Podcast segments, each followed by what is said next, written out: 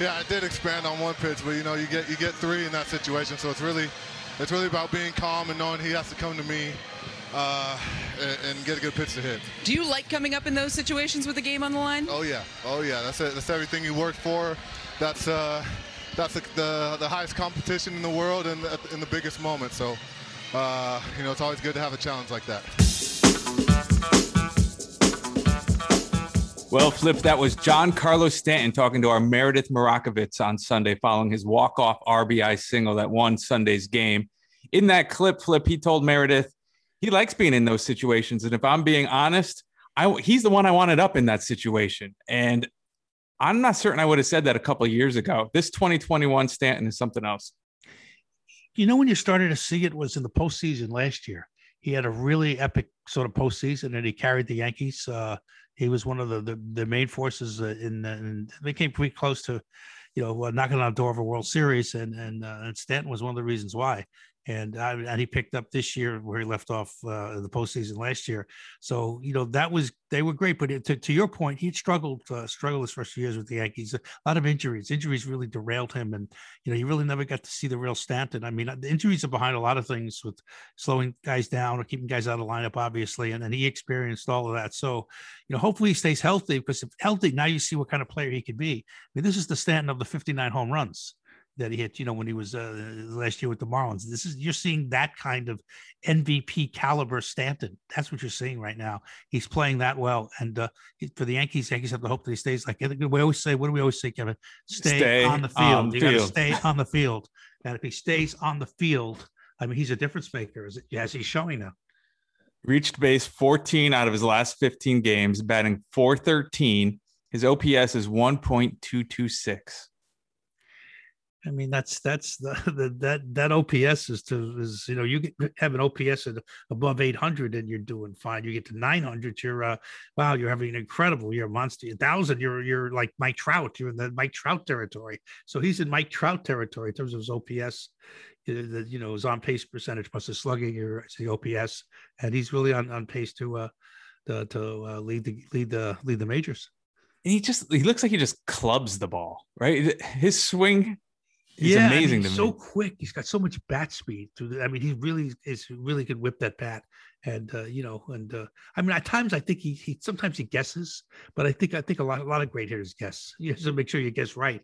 You know, but I think sometimes you guess it's a little bit. But uh, I I do think it's uh, that uh, you really see why now that he was uh, that he, he did he had the season that he had in Miami a couple of years ago. And you know, because I was scratching my head because the Stanton that we saw the last couple of years wasn't that Stanton. We didn't get that production. But you know, again, I think a lot of it now you start to realize was injury. So if he stays healthy, he could be that kind of player. And boy, uh, what a force he would be if, if that turns out to be right. Well, he was the hero on Sunday. On Saturday, Gleyber Torres was the hero, and I want to get to him soon. Talk about him for a little bit. Mm-hmm. Before we do, though, we have a guest, an as advertised guest, right? We do. We do. Uh, uh, you know, one of the best uh, studio presence in, in, in the business. Uh, he's been the, one of the anchors of our coverage at Yes uh, for the last uh, 20 years. And uh, no one does a raid fill like Bob Lorenz. I got to tell you, we've had some epics, three hours, four hours. One other day was two and a half. That was nothing. It was sort of like batting practice for us. I mean, we're really good at filling time. And Bob is great. And, you know, uh, and uh, it's just he's fun. He's uh, he knows his stuff, and uh, you know he's a, he's a difference maker not only yes but in the business. So that's uh that's where uh, we'll have a lot of fun with him i'm sure. And when you want to get to that kev? When do we get to that? It's about time you want to get to that? Yeah you want to get to that and we'll do some stuff on the other side? That, that's a great idea. And before we do that though yes. rate review subscribe please and we are we are. Tell people who we are I am Kevin Sullivan from the digital media department here at Yes, alongside, as always, Sports Broadcasting Hall of Famer, Mr. John J. Filippelli. Please I'm, rate, review, subscribe. I'm, I'm, good, Kev. Thanks for asking. Um, and tell people to rate, review, subscribe. That's very important. We, we never we always forget that, but please don't because it really helps us a lot. And you, those of you who, who do it have been very kind. Thank you for your comments. And so we will talk to you on the other side of this. Uh, let's go to Bob Lorenz.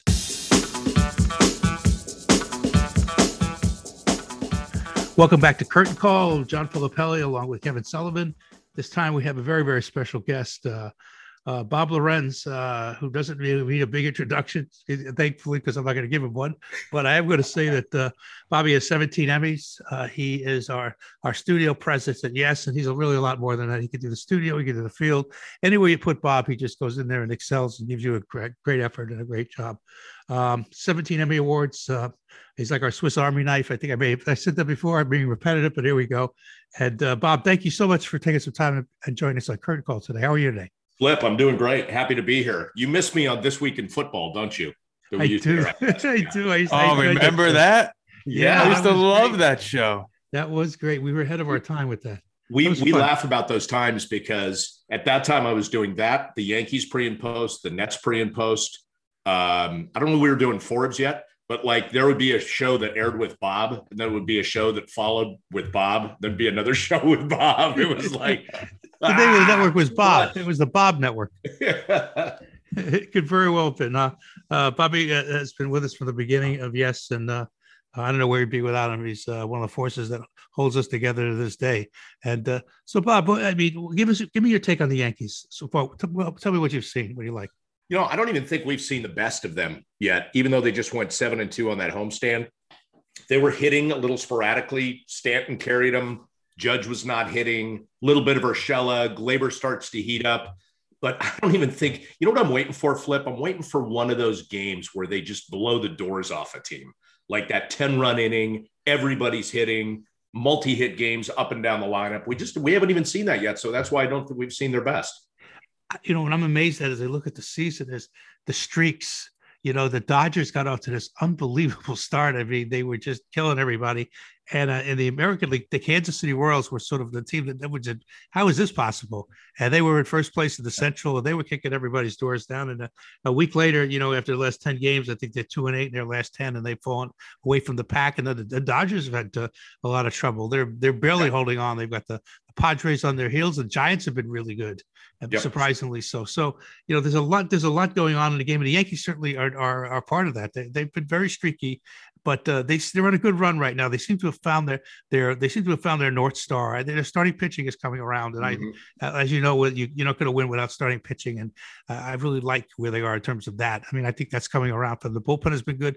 Hitting has been sporadic, but you know, uh, but as you said, Stanton is starting to heat up now, and uh, LeMahieu is hitting, and, and Torres got a couple of hits yesterday. So let's uh, let's say I think that they may be on the road to where they need to go. Um, but anybody surprising you? Who stands out that's a surprise to you on the on the roster? Uh, you know what? You're going to probably laugh at this, but Lucas Luetge. How about him out of the bullpen? I mean, they're entrusting him with these key innings, like tie games, one run games. They're putting him in in the seventh inning to get big outs. He's the guy that's kind of surprised me a little bit. Yeah, I mean, he's he's been. I mean, everybody in that bullpen has been has been pretty much lights out. And yeah. they were asked in the very beginning, obviously they weren't getting, other than Cole, they weren't getting the length, but they were really relying on the bullpen. The bullpen has really not let them down. They've gotten some, and uh, Loaisiga has been terrific. Sess has been mm-hmm. very, very good. Yankees have gotten, uh, you know, strong effort out of their bullpen. Uh, it was nice to see Torres start to hit. Yeah. but to come around. He's yeah, he, he, that's the thing, Flip. He wasn't hitting the ball with any authority at all. It was ground ball, ground ball. It was good to see him hit that home run yesterday. Really kind of starting to come around. Yeah, so I agree with that. Um, Urshela is a bit of a loss right now, but it seems like he'll be back Tuesday or Wednesday. And I think once you pencil in Luke Voit starting tomorrow, that lineup's going to start start humming. And to your point that you said earlier, I totally agree about LeMahieu. I think as he goes, the team goes. And I think they were all kind of scratching their heads like, wow, if he's not hitting, what's going on with his team? And suddenly he starts to racket up those multi-hit games, and they all kind of follow that lead. Yeah, speaking of Voit, Bob looks like he'll be back Tuesday for the game against the Rays. Um, it appears Miguel Andujar is the move there. Did that surprise you at all? Um, just a little. I thought Mike Ford might go down because LeMahieu can play some first base, but I guess they just want to keep that left-handed bat. I wish we had seen a little more of Andujar. Um, you know, he'll go down to AAA and he'll probably tear the cover off the ball, but I thought he'd get a few more opportunities, but he's the odd man out right now we'll see him again, I'm sure. And like you said, Ford's the lefty, so that, that that's like likely the logic behind that move. Even though he's batting 103 at this point. Let me give you Voit's numbers real quick in his AAA assignment: five games, seven for 18, three home runs, two doubles, six RBIs. So yes. there was no production coming from the first base spot, and it no. looks like it's on its way. I think it's gonna. I think that's gonna be huge. Um, just just to give that spot some solidity. You know, you're throwing little Exactly. Mike Ford in there, little Mayhew. Occasionally, you see Tyler Wade there. It's like you just need that guy in that lineup every day producing. Exactly. We're going to talk more Yankees, but Bob, I want you, if you don't mind, to pull the curtain back for the listeners Okay. because well, this is curtain call. So this yeah. is pull the curtain call. well played. Uh, help us understand what goes into um, game day. You have studio, you have pre and post. Yep. You know, prior to me coming on board, feels like a hundred years ago. I was like, well, Bob Lorenz has it great. You know, he's shows up at seven and talks about the Yankees, but that's not the case, right? There's No, a I lot of actually prep. Show up five minutes before the pregame, Kevin. Thanks. Give me some credit. No, No, uh, on a regular game day when a game's at seven o'clock, I'll show up at about three. Um, go over the game notes, get the scouting report on the other team, and I'll do work in the morning too. I'll read the paper. I'll sound like Paul O'Neill. I'll read the papers in the morning, even though I read them online. And uh, so just kind of get a feel for But when you get in the course of 162, you really have a good feel for the team. So it's not like there's a ton of stuff um, that you've got to do. But I'll read all the game notes, go over the prep, kind of mark up my rundown where notes that I want to make about the lineup. And then let's say if it's Jack or Flash, we'll meet maybe an hour prior to the pregame and just kind of get what their opening comment is, what their key to the game is. You know, who wants to, let's say it's, we're breaking down uh, Gerrit Cole that day. Who wants to take the video, that kind of thing, and talk about it. So, just to kind of get an idea for me in my head, because I have to traffic cop everything that goes on. So yeah, so we'll do that. We'll hit the hit the ground running at 6:30 for the pregame, and then we sit in my office, watch the game. I do the fourth and seventh inning cut-ins, and then post game is usually just winging it, you know, flying by the seat of our pants. That's one of the things I miss most. Um, is you guys are in your office watching the games together. Yeah. And, you know, I would pop in for five, ten minutes at a time and get just infinitely smarter because I was around you guys watching the game, right?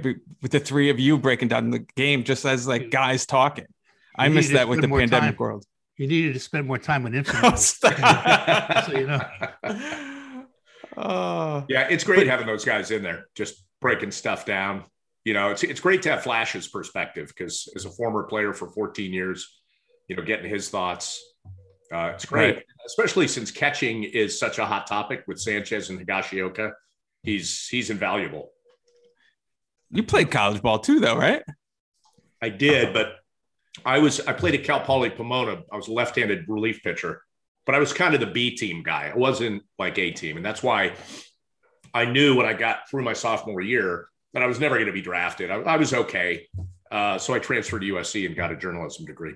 Is that Seemed to why work Bob, out. Is that why Bob in, in your office you had a you had the uh the, the character I'm trying to remember, the Anchorman character. Yes, Ron Burgundy. You yeah. had yes, he's sort of your idol. I, I you need to explain that to our to our audience why. Yeah, well, I mean, come on. It's well, Will Ferrell actually went to USC, so there's that commonality. And then he he played Anchorman, Ron Burgundy. Yeah. Yeah. What do you what do you think of when you see Gerrit Cole? You think UCLA?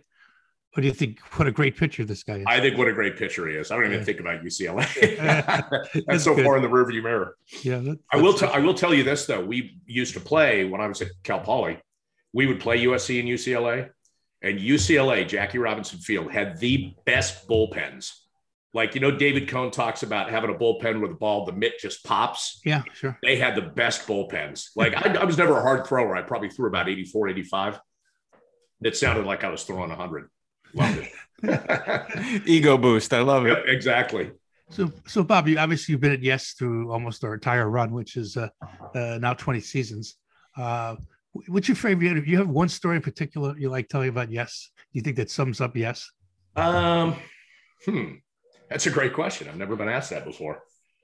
No, I just I think of all the little moments. Like I don't I don't really. So so if you're talking about on the air, I think that 2009 when they won the championship, that post game, Mhm. that was just that was rocking. That's one of the best memories I have.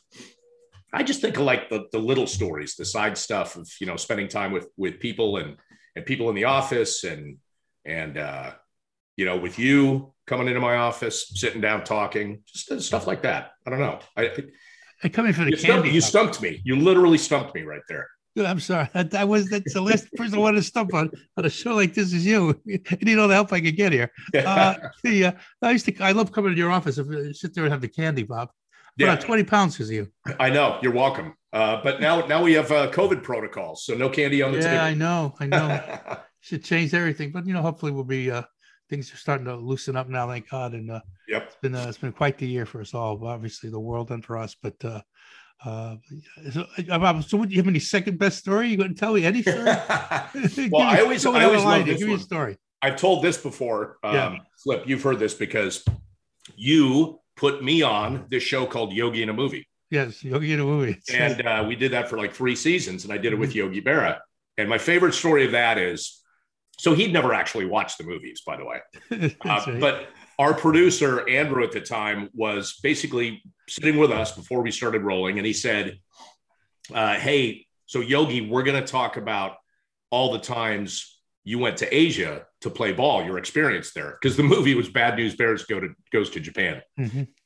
And he looks at him and he goes, I've never been to Asia. I've only been to Japan. And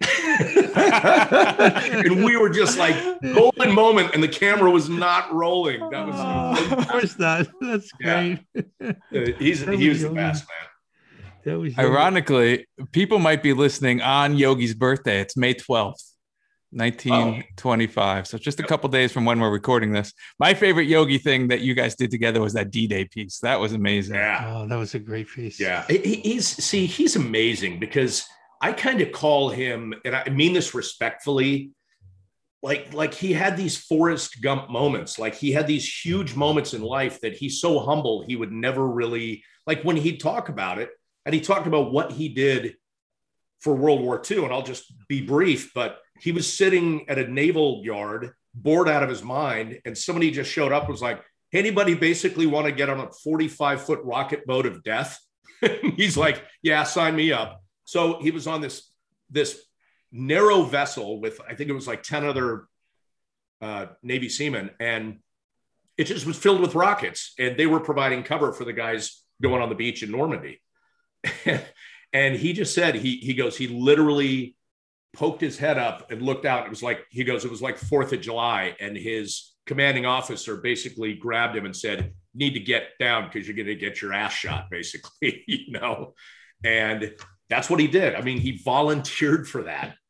And I mean, if anybody had hit that thing, all it was was a bunch of rockets and explosives. So, and then he comes back and he, you know, wins 10 world championships. Unbelievable. Yeah, very, very remarkable man. Yeah. Uh, I mean, to, to your point, uh, out of my, I'll, I'll tell you a quick story. I'll do this quickly. Um, so uh, spring training, is, you know, is a very loose atmosphere, and we're in spring training one year, and you know, around one of the batting cages, and I, I, I knew him fairly well. I mean, I, uh, we had a lot of spring trainings together. But that spring training is so informal, so much fun. So I, that's where I really got to know him. So one year we're just hanging around a batting cage and we're watching whatever we're watching, and somebody in a cart passes by, and it's Yogi and I, and they say, "Hey, Yogi, hey, Flip." So I say, hey, he says, hey, and he says, to, turns to me, Yogi, and he goes, who's Flip? And I said, uh, well, I'm Flip. And he goes to me, no, no, you're not. You're John. I said, uh, well, my name is John Filippelli, but you know, my nickname is Flip. He goes, no, that's not you. And I said, no, Yogi, it is me. And he says to me, he goes, I, I, I don't understand why they call you Flip if your name is John. He says, and, and, and, and why do I call you Fl- Flip? Why don't I call you Flip? If I, I call you John, but why don't I call you Flip? I go, Yogi, I don't have any idea why you call me Flip. I mean, how many years you know me now? You don't, you don't know my, my nickname was Flip. He goes, no, that, that you're pulling just a joke, right? You're trying to be funny, pulling Yeah. a joke. I said, no, Yogi, you're really not pulling a joke. My, my nickname is Flip and everything. He said, so he thinks for a second. He says to me, he goes, I, I, I, I'm sorry, I can't get past this. He says, I, I don't, I don't understand why everybody's calling you that when I know your name is something different. And I said, well, what do you want to call me? And he says to me, he goes, well, how about if I call you, uh, um, Flip? No. I said, now you want to call me Flip? I said, you didn't want to call me Flip before you didn't even know that was my name. He goes, well, it seems to be what everybody calls you that. So, so John, can I call you that? Can you call me what? He says, can I call you Flip? I said, of course. He says, all right, John, that's what I'll call you from now on. So that was my yogi story about my name. Uh, it's it's funny because like who would ever call him Lawrence? You call him Yogi. Exactly. Just like, I could never imagine Flip walking down the hall and I just go, "Oh, hi, John. How are you today?" Like, doesn't make any sense. Never called me Never. John. It was- Anybody who called me John, it was, it was like my parents when I was in trouble. When I was a kid, they'd call me John. Yep. That's it. Every place I've been in my life, it's flip. Well, that's life. You know, we all get nicknames and things, and, you know, whatever. But uh, he was a great, great, great man. A lot of fun. Very funny guy. Very he actually play. He was a lot smarter than he played. You know, he was. Oh, you know, yeah, he was. yeah. That was a fox. But but uh, but I must tell you, he was so pleasant to be around, and uh, uh, and there wasn't a person that I've I've never met a person who didn't like Yogi. Never. Yeah. So I, and, the, and the point I was trying to make, and I, I didn't get to the point other than talking about his service record, was he's has all these amazing moments in life. Like we were talking one time, and he's like, "Yeah, I was training with Rocky Marciano," and you just stop. You're like, "What?" And it, you know, and he was ringside at, at uh, the Joe Louis fight, and he'd always go to he'd go to Toots Shor's. Remember that flip? yeah, sure. And he'd be with all the you know the Yankees were there, and they were like Sure. celebrities. And That was the Whitey Ford, Whitey Yeah. Ford, Billy Martin, uh, you know, Mickey Yeah. Mantle, those guys. They they Yep. hang out, and Yogi Yogi could walk in any circle. He could walk with any group. Yeah. Uh, you know, high high brow, a little lower brow, it didn't matter. Yeah, Yogi t- accepted everybody, and that was one of the great things about Yogi that the, the world is missing right now. Is Yogi was so all inclusive about Yep. everyone, about everything.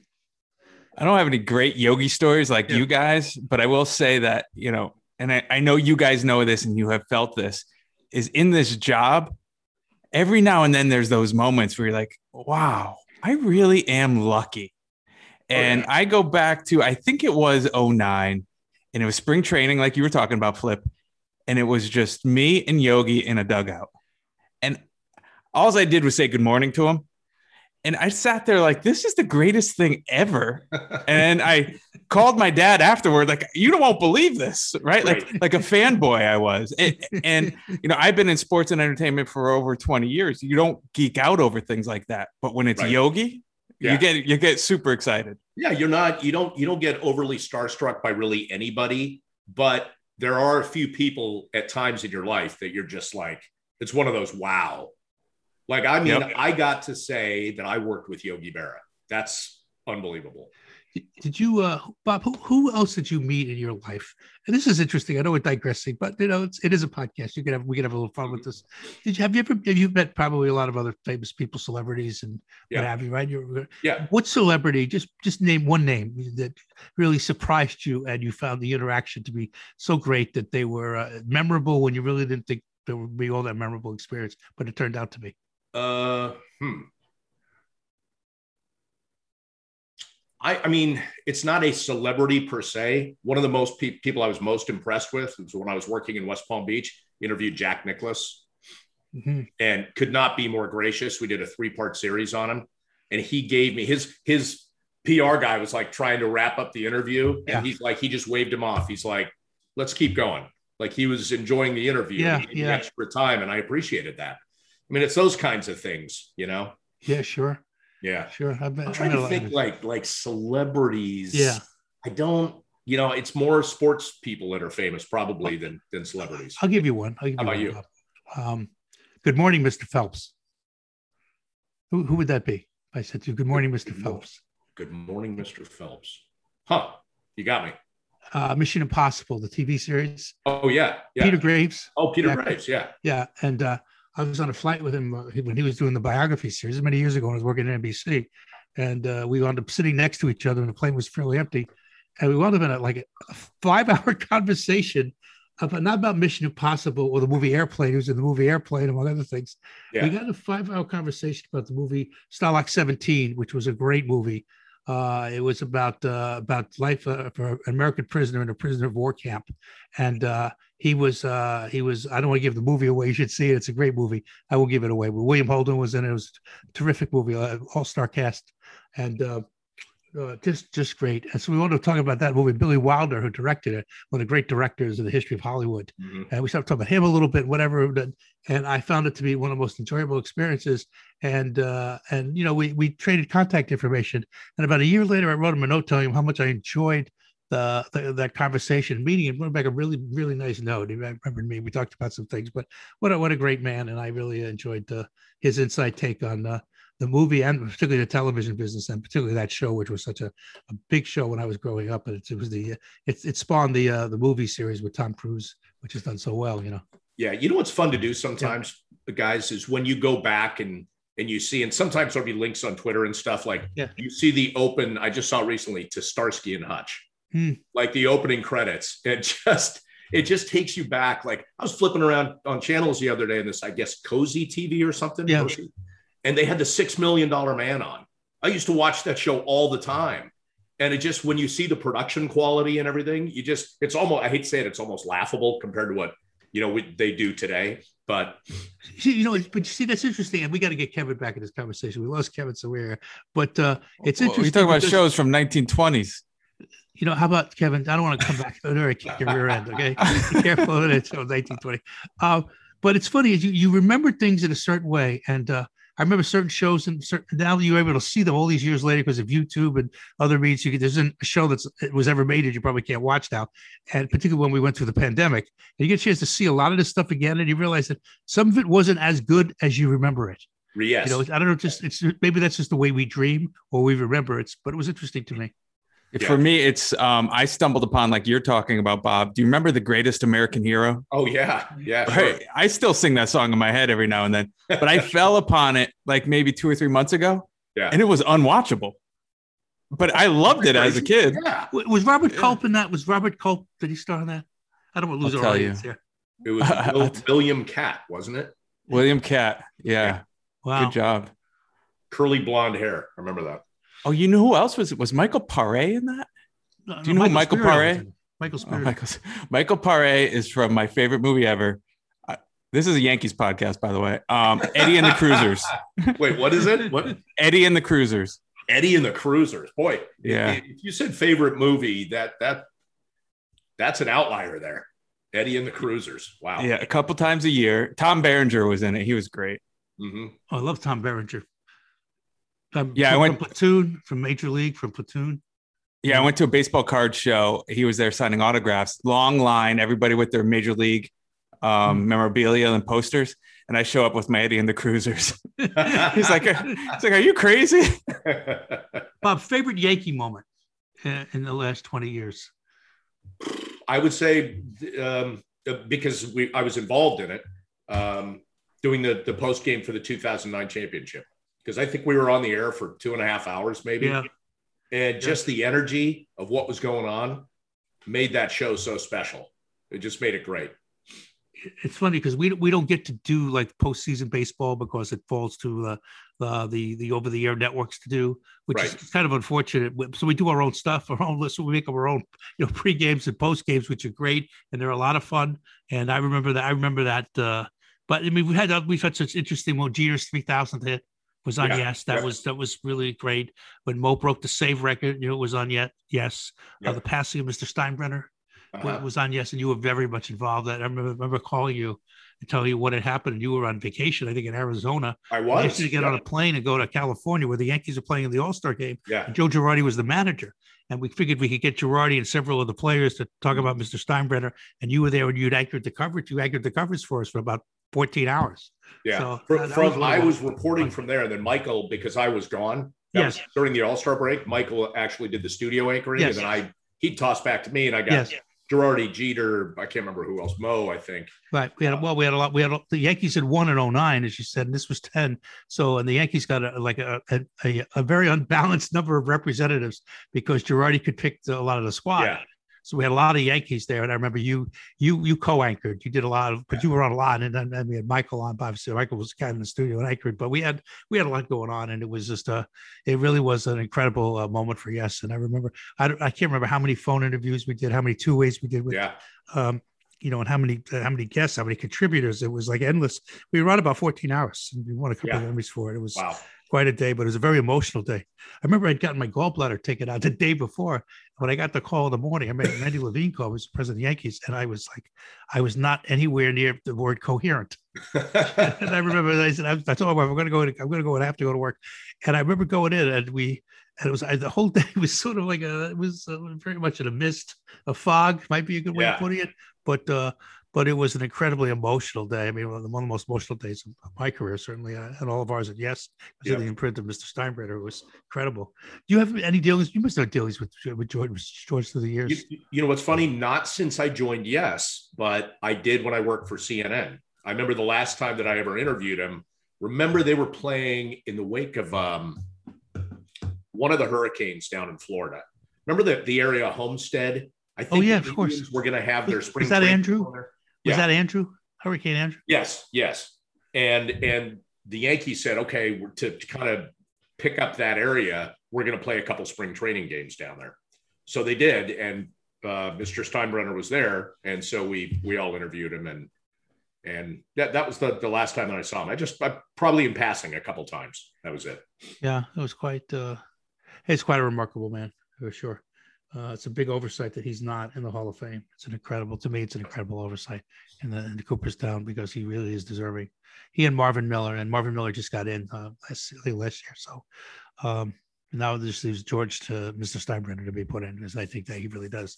Think about what he did. To, he saved that saved the Yankee franchise, but the Yankees were in terrible shape when he got them. Yeah, you know, he won a he won like seven or eight pennants and a couple of world championships, and you know, he changed uh, the game through free agency through Yes. Also, Yeah. Yes was a big step, and and uh, I mean, for those contributions alone, he deserves to be in the Broadcasting Hall of Fame, Sports uh, Sports Hall of Fame, not the Well, Sports, Broadcasting, yeah, not only regular that. Hall of Fame, the Yeah. like Cooperstown. I keep Well, the keep Hall of Fame broadcasting too. He started yes. Yeah. Well, actually, he's in the Sports Broadcasting Hall of Fame. He is. Okay. He was one of the first recipients. I remember going up on and recept- accepted the honor for him. The family asked me to do that. This was maybe the second or third year of the the award, SVG Hall of Fame, and uh, I think up to accept for him. And I want to give it a little talk about Mr. Steinbrenner. He's a remarkable man, as, as I've said many times here on the show. Um, Well, I would think as fellow owners, if there's a way they can make a push to get him in Cooperstown, because he has in, he almost single-handedly increased the value of their franchises dramatically. You know, no doubt. I don't know if a lot of them see it like that. yeah, because he did battle with a lot of the owners, and uh, so a lot of them are, you know, they uh, they remember the battles. They don't remember the gains that uh, right. came out of those things. They, they people have short memories sometimes, and uh, you know, just because somebody battles you, that makes him a bad person. You know, he was not a bad person. He, he battled you. He, he challenged you to get the best out of you. Right. I mean, that's how that's that was his mo. He wanted you to be the best, and if he had to challenge you to be better, he would do that. So I mean, but you know, some people don't don't take well to that. To those people, I'm I'm actually sorry for them that they yeah. that, that they don't take it in the spirit of which it was intended. But uh, anyway, that's that's for another day, and hopefully it's that he will get that day that he deserves. That's that's probably the old football coach in him, right? Oh yeah, Yeah, absolutely, yeah. absolutely. I, I, I get those speeches too. Oh my god, I? I kind of figured you might have been on the receiving end of a few. Uh, Oh boy, was I ever? Was I ever? Uh, you know, but I, you know, I found he was a fascinating, fascinating man. He was very. He had his moments. He could be extremely tough, but he also had a very kind, generous side, and I would see that all the time with, especially people who were in trouble and. You know, and he'd see something on the news, and he'd say, uh, he'd say, well, he says, forget to forget, find out who that is. Uh, I'd like to, he'd ask somebody to say, find out who that is, uh, who uh, the fireman who was uh, was lost in a line of line of duty. Find out who that is, or the policeman, and make sure that they get their kids go to college and uh, you know the Yankees would pay for it. yeah, I mean, he was a very, very generous, very giving man. Uh, you know, there was the other side too, which was, you know, look out, duck incoming, here he comes. he was a hurricane. But what, uh, is it you always say? Ready, fire, aim. Ready, fire, aim. That was it. That's my miss. Those, that was it. Here we go. but uh, uh, I certainly miss him. Uh, and he was, uh, you know, a credible, credible force, incredible force, and very fascinating man. Actually, many, many, so many levels. Uh, well, anyway, Bob, we've taken up we've taken up a lot of your time, and uh, I appreciate you. We appreciate you very much being our guest. Uh, you know, you're always uh, you're always interesting and you're fun, and uh, our, our company would not be our company without you. You're one of the cornerstones of it. So, thanks for taking the time today on Curtain Call, and uh, you know, we'll, we'll see you soon. I appreciate it, Flip. Thanks, Kevin. Thanks, Bob. See you guys. Bye, when are Bobby. you coming We'll back to to the soon. office, Kevin? By the way, Uh, July, you'll see me there. I'm good. All right. Yeah, yeah. I Bob, got you it want already anything while we're out? Do you want anything while we're out? You want to pick up a cup of coffee or something while we're out? Yes, please. Okay, we go around the diner. We go to the Yeah. diner. We go to around the That, corner. that's why I asked when Kevin was coming back. I need a cup of coffee. Get him some- I'm your guy. It's gonna be a little cold, bubble. Maybe the microwaves will be back by then. That'd be great. yeah, maybe the kitchen will be open again. Uh, be careful what you wish for with that kitchen. Right. All right, Bob. I'll talk to you. We'll talk to you soon. Bye bye. right. Thanks. See you, Bob. Thanks. No surprise flip, but Bob was great. I especially liked the Yogi stories. Oh, Bob's got a million stories. I wish we'd got a little deeper. Uh, we have a lot of great stories, but uh, no, Bob is very, uh, like I mentioned, Bob is uh, the glue, one of the, the glues that hold people, everything at Yes together. Uh, it's been there for such a long time, and uh, you know he's so regarded not only at Yes but in the business for not only his talent but for his personality and his warmth and uh, and he's uh, a very he anchors uh one he and Michael Kay anchor the Make a Wish charity event every year in November and uh, he's uh, he's really good at it no surprise and uh, it was great to have him as a guest really great. Uh, speaking specifically about this year's Yankees team, um, I think he was a lot like me, and I want to get your opinion. Surprised that Andujar was the move to make room for Voit. Um, were you shocked by that? You, no, I really wasn't. I mean, when I started, I mean, I, I don't know what other move they could have made. When at the time, I wasn't really thinking it through.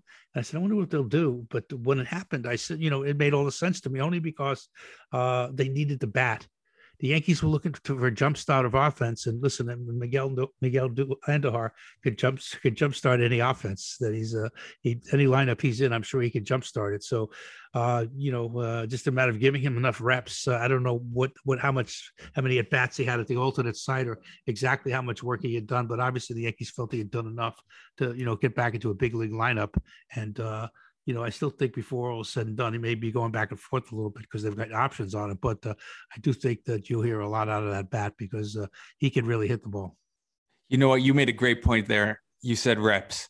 And if he didn't go down, he was sitting on the bench getting at bats every couple games. Right. And you don't want to do that to someone like Andujar. He's he's a doubles machine. Is what he is. He really can hit, and he hits a lot of doubles. He goes a couple home runs, but he's he's got uh, uh, he's a really great doubles hitter. So you want him in that lineup. You want to get him in there if you can, and uh, and I mean, before he left through, uh, the whole series of circumstance of injury and whatever, uh, you know, he was, uh, you know, on a fast track and one of the leaders of the Yankee offense. So be nice to have that bat back and, and, and certainly at its peak, it would be terrific. And, and he's nowhere close to his peak. He needs the reps as we just talked about, but uh, he'll get him. And I'm sure he'll be heard from before the season is through. The Yankees will hear something.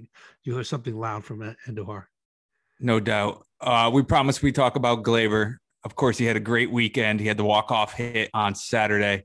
Sunday, he hit his first home run of the season, yes. snapped a career-long 39-game homerless streak. Uh, two things on that home run. One, I love that our cameras caught him with that fist pump because he was excited. Yeah, sure. And two, he said he hit it for his mom, which was amazing. I love it. Yeah, well, you know, Mother's Day, right? Yeah, Mother's special Day. for your mom. It's always a great thing.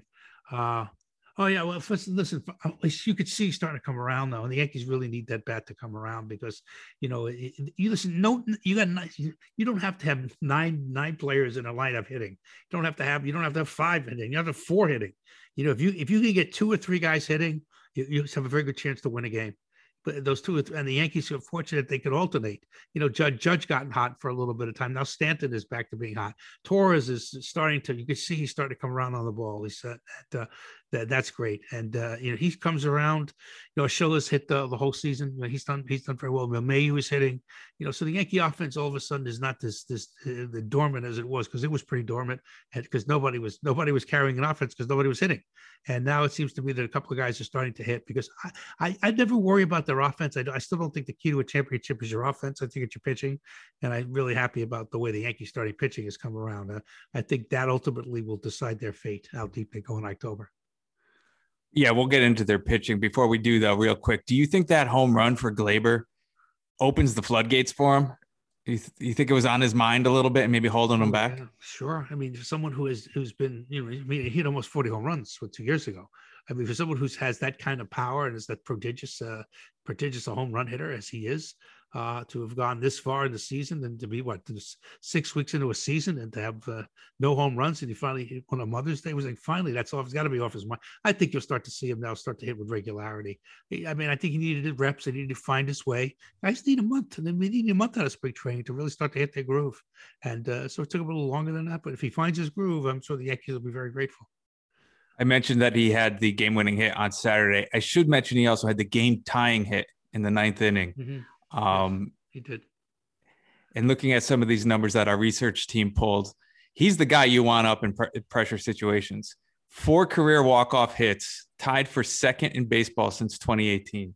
Max Kepler is the only one with more with five. And, Um, and his numbers against your team, the Orioles, are incredible. they're not my team. oh no, I beg to differ. I beg to differ. Oh You know, so, I mean, you you have all these magazines, like you know, I, I pass your office. My office is like Oreo Weekly and Oreo Daily and, and uh, Oreo with milk. I mean, it's unbelievable what you got going on that office. Oh, I mean, you I are know- something you're else. Not even, a, you're not. You're very. You're not even secretive about it. You're right out there. I mean, I- you've got the Oreo colors on. As I look at you now, it's, too bad you can't see the way he's dressed because I see that Oreo. I see the Oreo just bleeding out of you there. I got uh, number eight tattooed on my back. Cal Ripken. Yeah, I'm a Oh, big I thought, fan. I thought Andy Etchebarren. You know, Andy Etchebarren. I don't know if he was a he was a catcher for them for the '60s. Andy Oh, all right. He had big ears. I don't know him. Yeah, he was a pretty good catcher. We had, but he had big ears.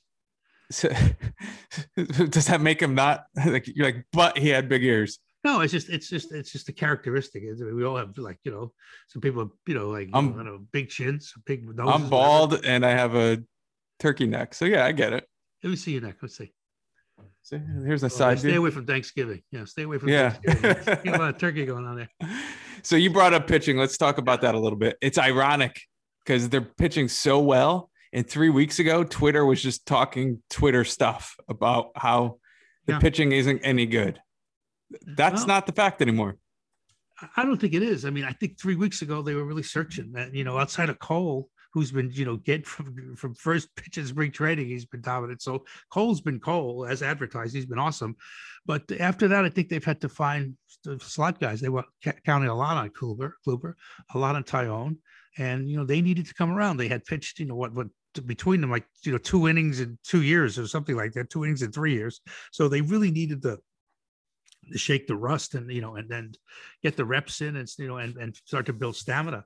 And uh, it's taken them a little bit of time but not all that much time if you really look at it in context. And uh, but they're the key. If they could pitch well because montgomery has pitched really well for the yankees and then they've gotten and Germán is starting to pitch better. You know he had a little rocky in the beginning but he had a couple of solid starts now. And you're getting severino back in july. You start adding up all those names and you know all of a sudden you say if you again if you stay healthy Yankees will have pretty good starting staff, and they go with that bullpen, which has been excellent. The Yankees pitching will be could be could shut down anybody in October if they have all those arms and they're ready. I forget about Sevi. That's a great point. It's like a trade once he comes back. It's a trade you don't have to make. Everybody's looking for pitching help around this, you know, the the All Star break. We need help. Everybody's uh, that's the trading deadline. By trying to get help, and the Yankees, their help is going to be their one of their aces coming back, and he comes back coupled with Cole. And you know that, and that to me, I always look for championship teams almost without exception. Without exception, you got to have two guys, one and one A, at the top of that rotation because October is all about that. It's short series. You get two pitchers who could shut you down, who could dominate. You're going to win. It's almost universally happens like that. I'm glad you brought up. Scherzer, right? You know, the, know, Yeah. Washington is a good example. You know, happens every happens all the time though. You got to have you have two shutdown guys is what you need. I'm glad you brought up Germán because he looks like a completely different pitcher since returning from the alt site. Um, Sunday, six and a third innings pitched, five hits, two earned runs, undefeated in his last four starts, going two and zero with a two five nine. That's like polar opposite of his first two starts. Yeah, he struggled. He struggled. He struggled with his command. Like you know, and, and you know, you control. We always talk about is throwing strike. Command is putting the ball where you want to, so so you can get that nibble. You can put in the outside part of the plate. So if your pitchers count, maybe the hitter will chase it. You put a little bit outside, knowing that he's got to protect the plate. That's command. Control is throwing strikes. He his his command was was was lacking, and uh, so his control too, but his command was really lacking. And I see the last couple of starts, it seems like he settled down a lot. So he's finding his groove there, and I think as as he continues to have success, he'll continue to have confidence. Because you know he needed he needed confidence in a lot of ways, and uh, I think uh, you're starting to see a confident Germán. I think that that'll be a difference maker for him. I don't disagree. Last time we spoke, uh, we were talking about the Yankees heading into a series with the Astros. Um, they then followed that up with the series against the Nationals. To recap, the Yankees went seven and two on the homestand. So they sit three games back of the Red Sox, who are at 18. Yankees are 18 and 16. Let's play this Nostradamus game again because you are good at it. And I'm going to take your whatever you say, I'm going to take it to Vegas. Yankees are about to embark on a 10 game road trip three against the Rays, three against the Orioles, and four against the Rangers. What do you got? The road is always tough. Uh, the Rangers are playing better. The Rangers have hit a hot streak. Uh, Surprised, yeah. yeah, they've, they've been like I think they've won seven of their last ten, something like that, which is surprising because they were having a lot of trouble before that. But it shows you they're capable, and they're particularly capable at home. So that that's a that's a that's a Death Star. They need to be, need to be careful there. Tampa is always a problem for the Yankees because that, that place is just a house of horrors to play in. That ballpark is just incredible. I think he's got a lot of trouble there. Uh, Orioles, not so much so. You know, I mean, I know that's your team, so I'll go light on you there, Kev. But uh, let's see. So I would say we're talking about 10 games. Um, six and four. Okay, I have seven and three. Okay. You know, seven and three would be great. We're, we're only game difference between us. Uh, I'm only going seven and four, uh, seven and three because they I said seven and four because I can't add carry the one, so you're supposed to be ten. So that's, that's probably why I got eleven instead of ten. But uh, yeah, I could, you know, it's possible. Sure, I look, anything's possible. But I, uh, I just think that they'll struggle just a little bit because it's it's it's the road, and you know, Baltimore is a place that they struggle, even though they shouldn't struggle against the Orioles, but they do in that park now. And uh, Tampa always gives them trouble for sure. And the Rangers have been playing hot, so I'm going to go six and four you know, with the hope that it's seven and three. So uh, we're, we're on the same page. Okay. Yeah. My thought is the Rangers will have to cool off and the Yankees are playing well. So, yeah, the Yankees are you playing well. I mean, and, and, and let's but again, again, the whole idea is to win series, you know, to play right. 500 on the road and to really rack up at home. And the Yankees, think they, I think they're on their way to playing okay 500 on the road and, and racking up at home, is which is they really need to do. Those two series, the last two series, the Yankees were amazing. Uh, you know, not amazing in, in, how they performed, but just that they, the, the, there was a clarion call. I mean, the, the Yankees had to rally themselves and they had to get past 500 and they had to do it against two teams that were two pretty good baseball teams. I wouldn't say that Houston and and, uh, and Washington are great baseball teams, but I'd say they're very good baseball teams, and they're certainly very very representative. And they're very they're two teams that could easily challenge anybody and, and walk away with a series. So I, I think that they're good baseball teams, and the Yankees beat two pretty good baseball teams with some really good pitchers.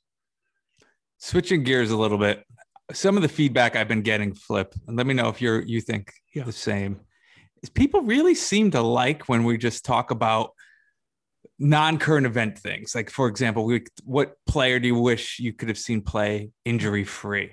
You know, yeah. the Don Mattingly conversation yeah, we sure. had, or Danny commissioner for a day. Yeah, yeah, yeah, yeah.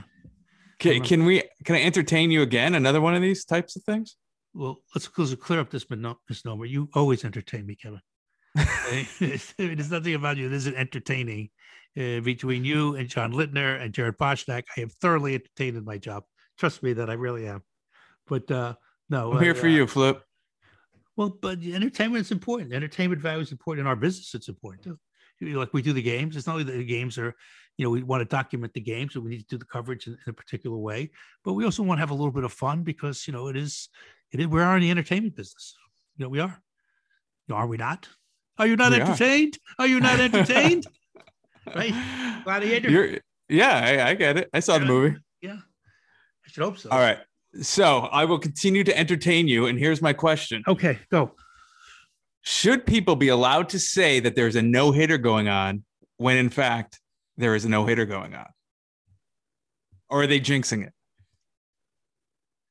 Should they be allowed to say there's a no hitter going on? Of course. I mean, I, I uh, jinx it. I mean, look, uh, I, look, superstition is an interesting thing, but it is just that it's superstition. So you know, people want to get upset and just that you you are you are like you know you're messing with the gods of fate by by saying, oh, there's a no hitter going on. It's like, well, if it's a reality, if there's no hitter going on, there's no hitter going on. I don't think people should get upset when they hear about it. If anything, I think they should get interested. How many times are you sitting someplace and you get an alert? and says so and so's got a no hitter after the eighth inning or if it's a massive, poor Madison Bumgarner, it's after seven and they don't count it because people who didn't count it, I, I wouldn't say it's idiotic. I don't want to go that far, but I'll call it idiotic. It's idiotic. They need to get a no hitter. Okay. I mean, he pitched seven innings. The game was, they told him it's a seven inning game. He filled the thrown a no hitter and says, and all of a sudden it doesn't count. It's a no hitter. Why not? It's supposed to count. Yeah, that's crazy. Okay. In terms of this other thing, really, I mean, honestly, I, I'm sorry that people get upset when you when you mentioned there's a no hitter going on, and again, now, if it, I mean, you do it after one inning. I mean, that's a little premature, I would think. But you know, but if you you know, you you, you get to a point where you hit the fifth inning, and and there's somebody's got perfection going on, and no hitter going on, no perfection going on, perfect perfect game for sure. I mean, I don't see any problem with mentioning it. I think you should mention it, and people get upset by it. I mean, I have two words for you. Too bad. so I I believe there's two sides to this coin. Is One there? you you touched now, on. Side, hold on a second. What coin do you have? Every every coin has two sides. I'm using a quarter. using a quarter, so that should have what? They're giving it each different weight value. I mean, of course, it has two sides, right? So let me hear Correct. your side. again. Well, I think one on the head side or the broadcaster side, let's call it, it's a responsibility of the broadcaster to say what's going. We're storytelling, so the broadcaster has to mention it without question. Uh, of course. The other side, the fans, they could do whatever they want, right? It, it's however they want it and watch the game, however they're entertained. I know in my house, because I have a little one, he doesn't want to mention it. Um, so I don't mention it when there is one. I will say this though people have to be pretty egotistical to think that the words coming out of their mouth affects what's going on the field with these highly trained and highly skilled athletes. You want me to comment on that? Yes. uh yes, I think that's that's a very cogent point. I would say that uh, that that point has merit. And uh, yeah, sometimes I think people can take themselves in our business or any other business for that matter, any business, you can take yourself a little too seriously. And I think the people who get upset like that, and I think they're taking themselves a little too seriously and they're giving themselves a certain amount of credit that they don't deserve to have it isn't it isn't about credit it's about documenting a performance. Somebody's you know uh, if somebody's got hits four homers in a game it's documented. Somebody throws a, a no-hitter it should be documented right? And you should celebrate that.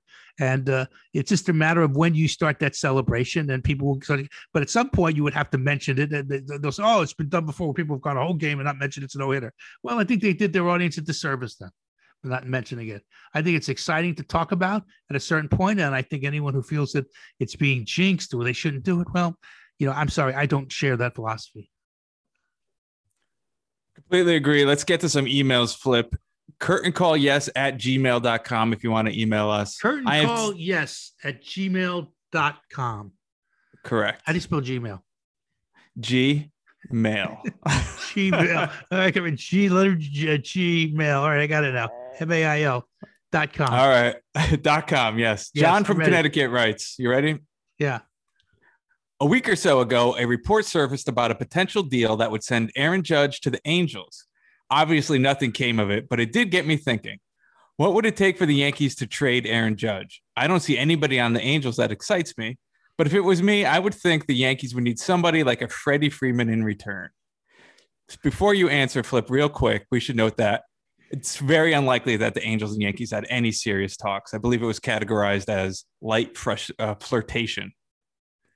Well, let me put it this way: if you if I pick up a phone and I called Brian Cashman and I said, "Hey, uh, I really like Aaron Judge," and he says, "Yeah, I like him too," you just had a conversation right? True. Yeah, that's what it was. Mean, so I mean, there's a lot of ways you can have a conversation with somebody, uh, and it doesn't mean it's always about uh, an immediate trade, or maybe you're laying the groundwork for a deal, or it means nothing. It's just casual conversation. Who knows? I mean, I'm not on those calls. I would. I don't have any idea how that transpires or what that's about. But uh, I'm not every. I think every look. Everybody gets put on waivers, as you know. You know that, right? You need to clear just in case you want to make a deal. You know, post uh, you know the trading deadline everybody gets put on waivers so you have to clear waivers so you mean listen players are exposed from time to time out there and uh but sometimes it, the, it sounds like they're maneuvering for something but it really isn't it's just basic baseball business baseball protocol sometimes but uh uh, listen, it, it, it, could have come up. It's possible it did. I don't know if it did or didn't, but it could have come up. It's possible. And, you know, I'm sure Severino's name sort of came up too, even though he's coming off Tommy John surgery. And who knows? You know, a lot of times teams are have an interest, always had. The Yankees have always been interested in Gerrit Cole from the time they drafted him, and they they could. He went back to school, and then they then the next year he signed with the Pirates as the first pick, and they couldn't get him then. Then they got traded to Houston, they couldn't get him then, and the Yankees finally got a chance to land him. That Brian Cashman calls him, you know, the the the, the great white whale that got away. You know, it was like you know, the Moby Dick. It's like he you know, they, they always always was a regret of the Yankees that they couldn't get Gerrit Cole. It seemed like they're always chasing him. Well, now they finally got him, and I think they're very happy that he's uh, that they're in the same ocean. You know, right now, I think that's a good thing. But uh, yeah, it could have been. It's possible. Could have had those talks, but who knows? One more email. Uh, Karen from Minnesota, and I love that. Oh, I didn't finish the conversation about Freeman. Would I, didn't you ask me that? Would I make that deal? Yeah, would you make that deal? But you didn't give me a chance to answer that. You were moving on to something else. I mean, Got that- me caught. Oh, I mean, you know, I'm really glad that like our, we have a producer like Dan Bassone. I'm really glad that he alerted me to that fact. He's holding up a sign that says, uh, "You're running long." So th- I took that to mean like, oh, we should get back and do the Freeman story. Anyway, uh, going back to Morgan, Fre- Morgan, how about Morgan Freeman? I just called Morgan Freeman. Oh my I would God. not make that So- trade. I know I would. I love Morgan Freeman. That was my favorite actors. Uh, Freddie Freeman. Freddie Freeman's a terrific baseball player. Really good baseball player. He's great in three categories: offense, defense, and in the clubhouse. Uh, wonderful player. Uh, I really would love to have him on the Yankees. He'd be great on the Yankees. Uh, I don't. I wouldn't trade Aaron Judge for him. Uh, I mean, Aaron's just got way too much potential, and he just, you know, he's, he's got to stay healthy, stay on the field. But I wouldn't make that trade right now, uh, certainly. And but I got to tell you something. Freeman is a terrific baseball player, and it'd be great if the Yankees could get him and not have to trade Aaron Judge. So I'm watching. Uh, yes, as we're recording, Michael Yeah. K show is on. But They're talking. They're talking about how the Angels are getting criticized for releasing Albert Pujols. Yeah, Where are you on that. that? I saw that. Should they be criticized for that? I, I mean, the man's a legend, obviously, but it's unfortunately the business it's the business you know? I you know look look at the way miguel cabrera is struggling right now. You know at the end of these these long contracts are never good. That's why 10 years is you you really you realize that you're going to get your pro- productivity comes has to come at the top of that contract because at the end it's very hard for guys to be as productive in their 40s as they were in their 30s that's the basic laws of, of baseball nature if you will i suppose. But uh so i From, from he was wasn't producing from a baseball standpoint. He's great in the clubhouse. There's lots that he could do.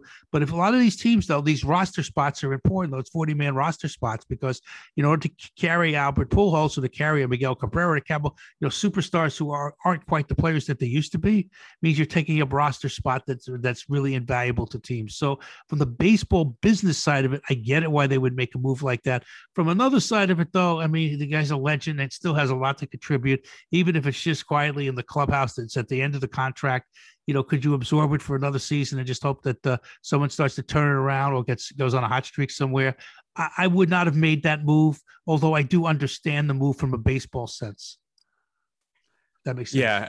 it, it does. It does make sense. And I would need more facts, but I, I'm willing to bet that they didn't just call him up and release it. I'm willing to bet there was a conversation that got had first. Um, they Probably. probably said, Hey, you want to go out on your terms? Do you want to retire? And maybe he says, Hey, I got some gas left. I, I'm not going to retire. Yeah, I mean, when you get asking a baseball player who wants to retire, I would say 99 nine tenths, and then another throw another uh, one tenth of that to make it 100. percent Very rarely they're going to say, "Oh, that's a good idea. Let me retire." You know, uh, they'll they have to we have to rip the uniform off a lot of players, and Albert Pujols is one of them. He wants to stay on that field. He wants to play. I mean, he's been a good angel. He's a great Cardinal. My my Lord, was he in his prime in his day? He was a great player, not a good player, a great player. And uh, he was still a pretty good player with the Angels for a lot of years. And last year or so he struggled he's starting to show his age and that's unfortunate that's the downside of it all but uh, certainly in, in, the aggregate he was worth what the angels paid which is about 24 million a year for 10 years so i think that was the deal something like that so you know if you look at the baseball side of it to pay for a star of that magnitude and they got pretty good production out of him uh, was a deal i think they would make again. But you do suffer the back end of those deals. So you almost universally the last year or two you suffer. One more email and guys when you do email us i love when you put where you're from because I, I, just like finding out where everybody's from and how far our reach is. This one's from karen from minnesota. Karen from minnesota? I know yeah. from minnesota. Was that right? Yeah. She moved Maybe to romania. Is... she moved to romania.